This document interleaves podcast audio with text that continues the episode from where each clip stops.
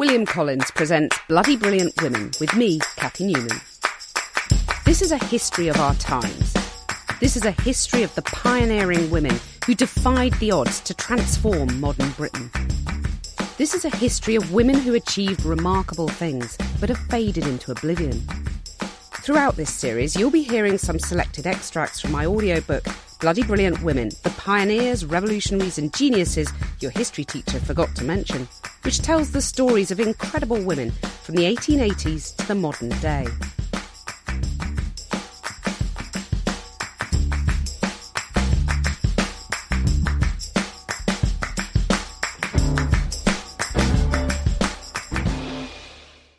In this final episode, we'll meet Elizabeth Nyamayaro, Laura Bates, Caroline Criado Perez, as well as incredible female MPs serving in all strands of government, powerful women writers who've written their names into history, and the current crop of determined, resilient campaigners who collectively target a broad spectrum of injustices.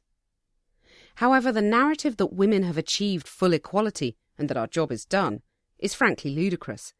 So we'll also explore the new mechanisms for silencing women that have evolved in the modern era.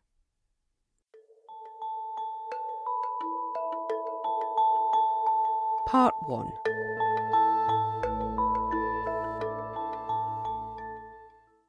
The conclusion that sexism and misogyny can only be conquered if men are prepared to buy into feminism underpinned the UN's ambitious 2014 campaign He for She, launched by the actress and UN Women Goodwill Ambassador Emma Watson. Watson began her speech by checking her Western privilege, acknowledging that my parents didn't love me less because I was born a daughter. My school did not limit me because I was a girl. My mentors didn't assume that I would go less far because I might give birth to a child one day. She went on to make the point that men too are imprisoned by gender stereotypes, particularly the compulsion to show strength through aggression. If men don't have to be aggressive in order to be accepted, women won't feel compelled to be submissive. If men don't have to control, women won't have to be controlled. Watson is the public face of He for She, but the project was conceived by the political scientist Elizabeth Nyamayaro, senior advisor for UN Women. As a child, Nyamayaro survived on UNICEF food parcels when the small village in Zimbabwe where she and her family lived was hit by a drought. Aged 10, she went to live with an aunt in Harare and attended a private school alongside British children. As she told Elle, at school I was way behind everyone else. I couldn't read or write English, but during the holidays I would go back to my village and I no longer fitted in there. I felt guilty because I realised how privileged I was. I wanted to do something about it. Nyamayaro left Zimbabwe when she was 21 and moved to London, studying first at a small college in Notting Hill then at the London School of Economics, where she took an MSc in politics. After further studies at Harvard, she worked at the pharmaceutical company Merck as Director, External Affairs and Policy Africa, and in their corporate strategy office. He for She is a great example of a successful feminist social media driven awareness raising movement, and Nyamayaro's ambition to make it an advocacy platform to change public policy and the law is commendable. Another fantastic example of an awareness raising platform is Everyday Sexism. Founded as a website in 2012, Everyday Sexism is a collection of stories uploaded by women detailing their experiences of sexist abuse and harassment. Former actress Laura Bates was inspired to found it after enduring what she calls another week of little pinpricks a man who seized her hand outside a cafe and refused to let go, another who followed her off the bus and propositioned me all the way to my front door. She started for the first time to consider how many of these little incidents I was putting up with from day to day. Just how many other women were experiencing them too is astonishing. By December 2013, the site had 50,000 entries. By April 2015, 100,000. But for her efforts, Bates found herself abused and vilified on social media, the recipient of thousands of rape and death threats from men, some bizarrely detailed. People talk about specific serial killers they admire and who they would like to emulate, and about the different weapons that they fantasize about using on you and in what order. It is quite twisted stuff. It was a similar story for Caroline Criado Perez, the Brazilian born British feminist activist who succeeded in getting an image of Jane Austen onto the £10 banknote. The Bank of England had announced that Winston Churchill would replace the prison reformer Elizabeth Fry on the £5 note from 2016, meaning the only woman on notes issued by the bank was the Queen.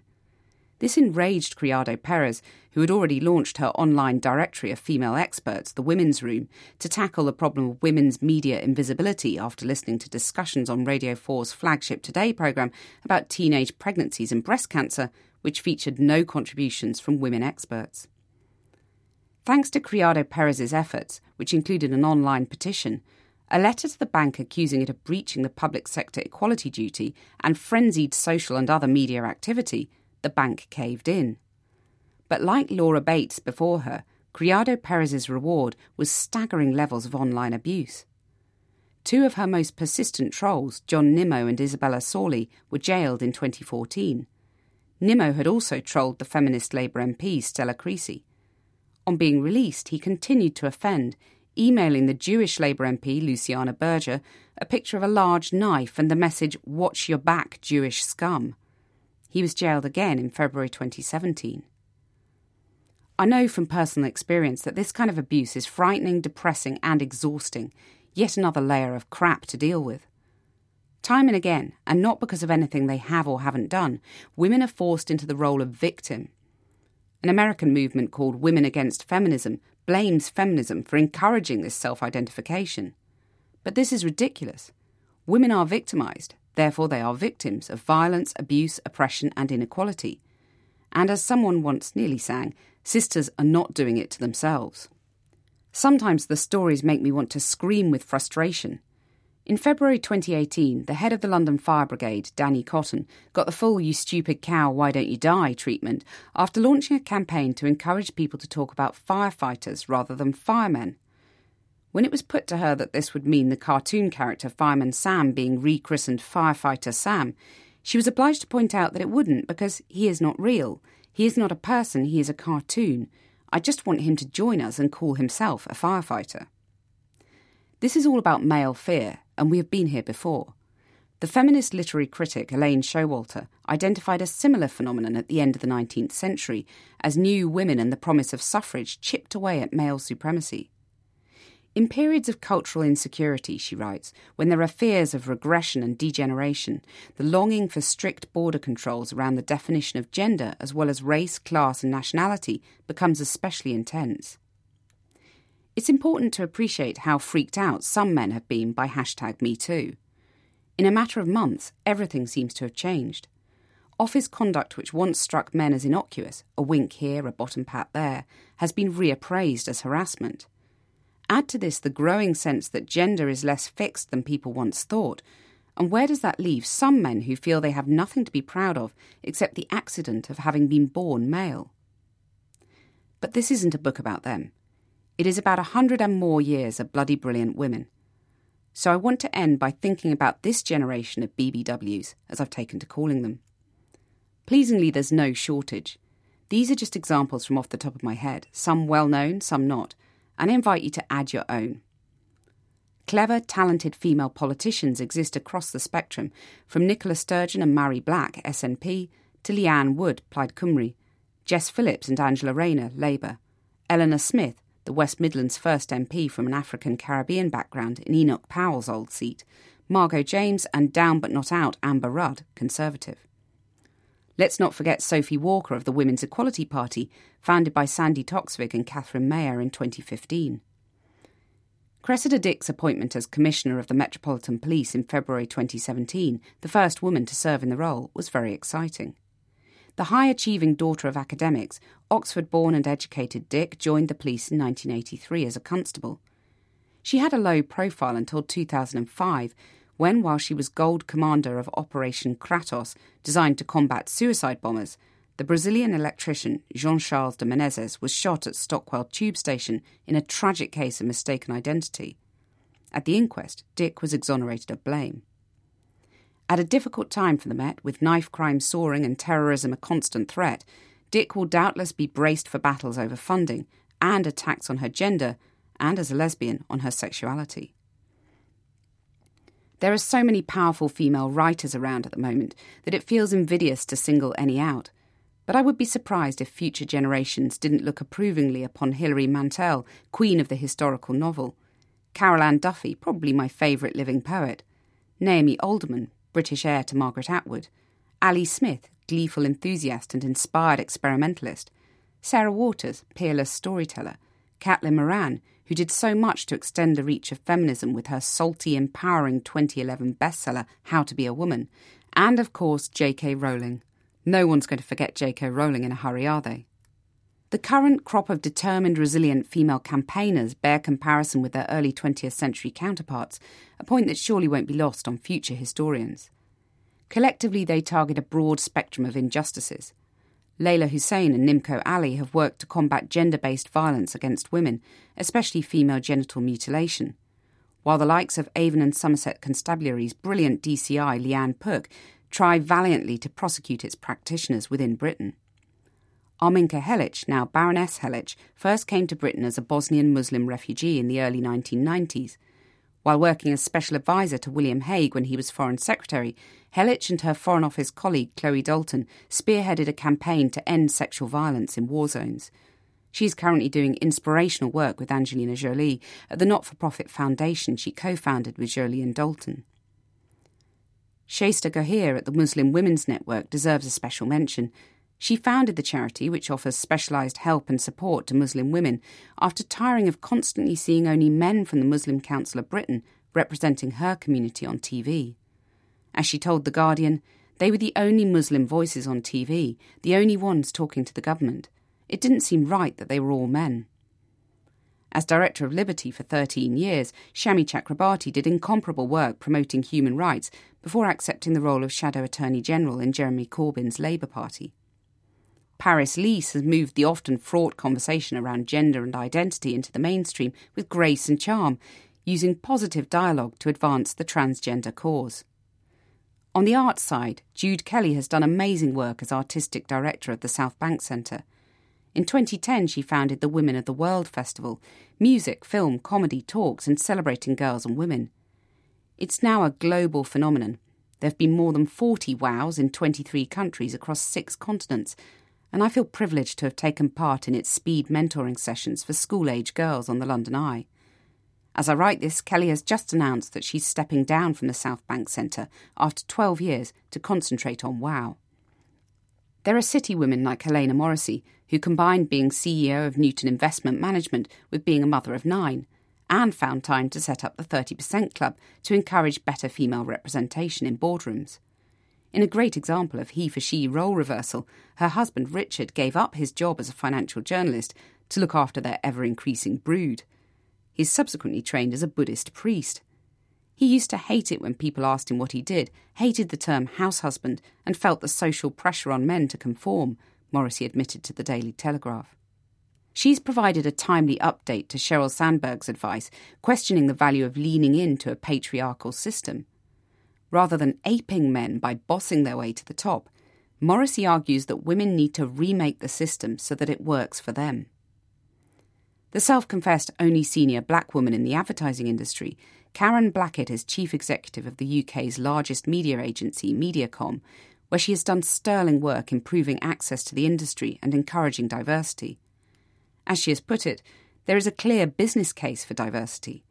In the UK, 83% of all purchase decisions are made by women, and we need to do more in terms of marketing ourselves to a diverse range of talent to reflect this. One woman who has defied the underrepresentation of black women in science is Maggie Aderin Pocock. An honorary research associate at University College London's Department of Physics and Astronomy, she overcame both dyslexia and being warned off science at school to devote admirable amounts of energy to conveying the magic of it, both on TV shows like The Sky at Night and through her company Science Innovation.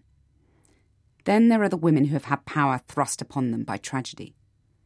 For Jo Cox, it happened posthumously not that the dedicated Labour MP hadn't already achieved a great deal by the time she was shot and stabbed multiple times by right wing recluse Thomas Mair on the 16th of June 2016.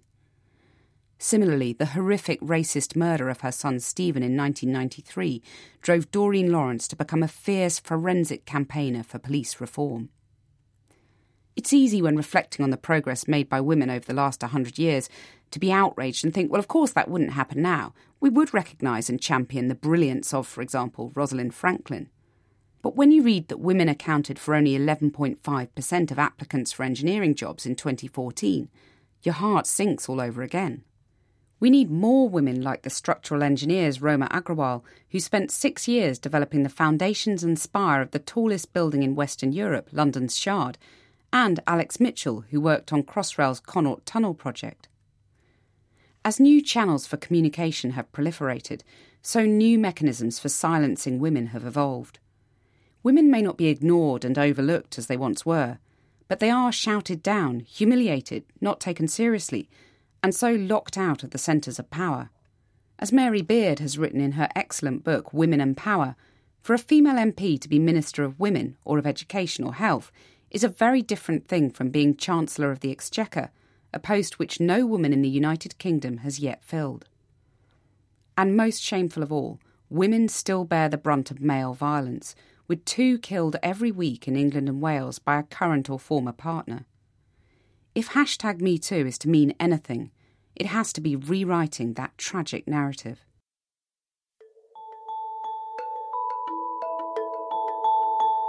Part 2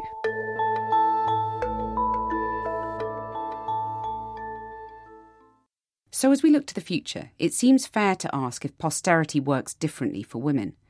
Does it mean different things for women? Early 19th century Romantic culture favoured a genius will out theory of posterity. But with the exception of Frankenstein author Mary Shelley, all those geniuses, Wordsworth, Shelley, Coleridge, turned out to be men. For most of the Victorian era, women's writing was judged secondary and ephemeral. The sight of a woman's name on a book cover sent an instant signal that it was a frivolous, light-hearted romance, hence the use of male pseudonyms by George Eliot and the Brontes, and Elizabeth Gaskell's decision to publish her first novel, Mary Barton, anonymously, though modesty was also a factor with Mrs. Gaskell. Wordsworth dedicated two poems to his young writer friend Maria Jewsbury, but Jewsbury herself was under no illusion that anything she wrote would stand a similar chance of lasting. Did it even deserve to last? A man may erect himself from such a state of despondency, throwing all his energies into some great work, something that shall beget for him perpetual benediction. He may live for and with posterity, she wrote. But a woman's mind, what is it? A woman, what can she do? Her head is, after all, only another heart. She reveals her feelings through the medium of her imagination. She tells her dreams and dies. Again, Mary Shelley confounds this diagnosis.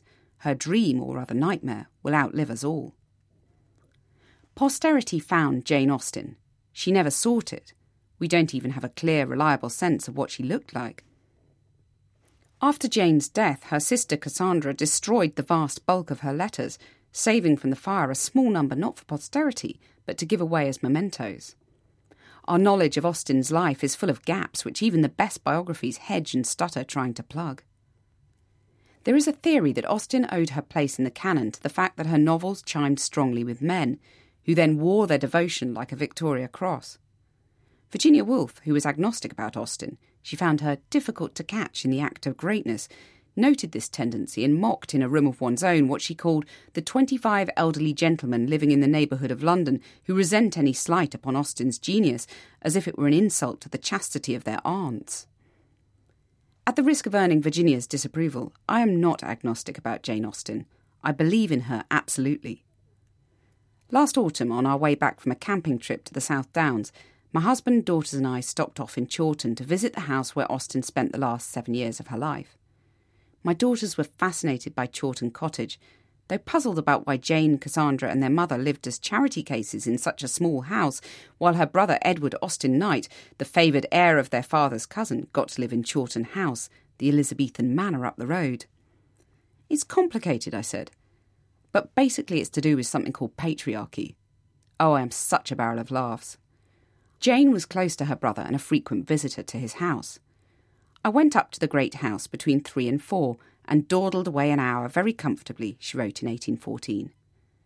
Beautifully restored by the American philanthropist Sandy Lerner, Chawton House is now a library devoted to neglected and forgotten women writers from 1600 to 1830, such as Mary Astell, Aphra Behn, Maria Edgeworth, Ann Radcliffe, and Charlotte Smith. Sadly, last year Lerner stepped down from its board of trustees, and Chawton House's long term future is uncertain. Hopefully, a new funding stream will be found soon, because it really is an extraordinary, inspiring place. Walking in its exquisite walled garden, with its herb garden inspired by Elizabeth Blackwell's A Curious Herbal, 1737 to 39, I was struck afresh by the importance of instilling in women a sense of continuity, so that present day oppressions and triumphs, it's not all bad news, can be connected to those of the immediate and distant past. In Austen's time, an elegant, well stocked garden was seen as an agent of moral growth, a link for women between the domestic life of the house and the outside world with all its dangers and temptations. To be a disciple of Flora was a noble thing. Flowers are pretty, after all. But the sharp warning with which Mary Wollstonecraft opens A Vindication of the Rights of Women, published in 1792 when Austen was 16, comes wrapped in a gardening metaphor. The current conduct and manners of women, she writes, show clearly that their minds are not in a healthy state. As with flowers planted in soil that is too rich, strength and usefulness are sacrificed to beauty, and the flamboyant leaves, after giving pleasure to viewers, fade on the stalk, disregarded, long before it was the time for them to reach maturity. I'm optimistic that today's women are built for the long haul, that they have what it takes to smash through glass ceilings, be heard over the massed ranks of haters, and follow in the footsteps of the women you've just been reading about. So let's raise a glass to strength, usefulness, and not fading on the stalk, and the coming generations of bloody brilliant women. Thank you for listening to the final episode of Bloody Brilliant Women with me, Cathy Newman. Bloody Brilliant Women, the pioneers, revolutionaries, and geniuses your history teacher forgot to mention, is available now in paperback from all good bookstores and as an audiobook and ebook from Apple Books, published by William Collins.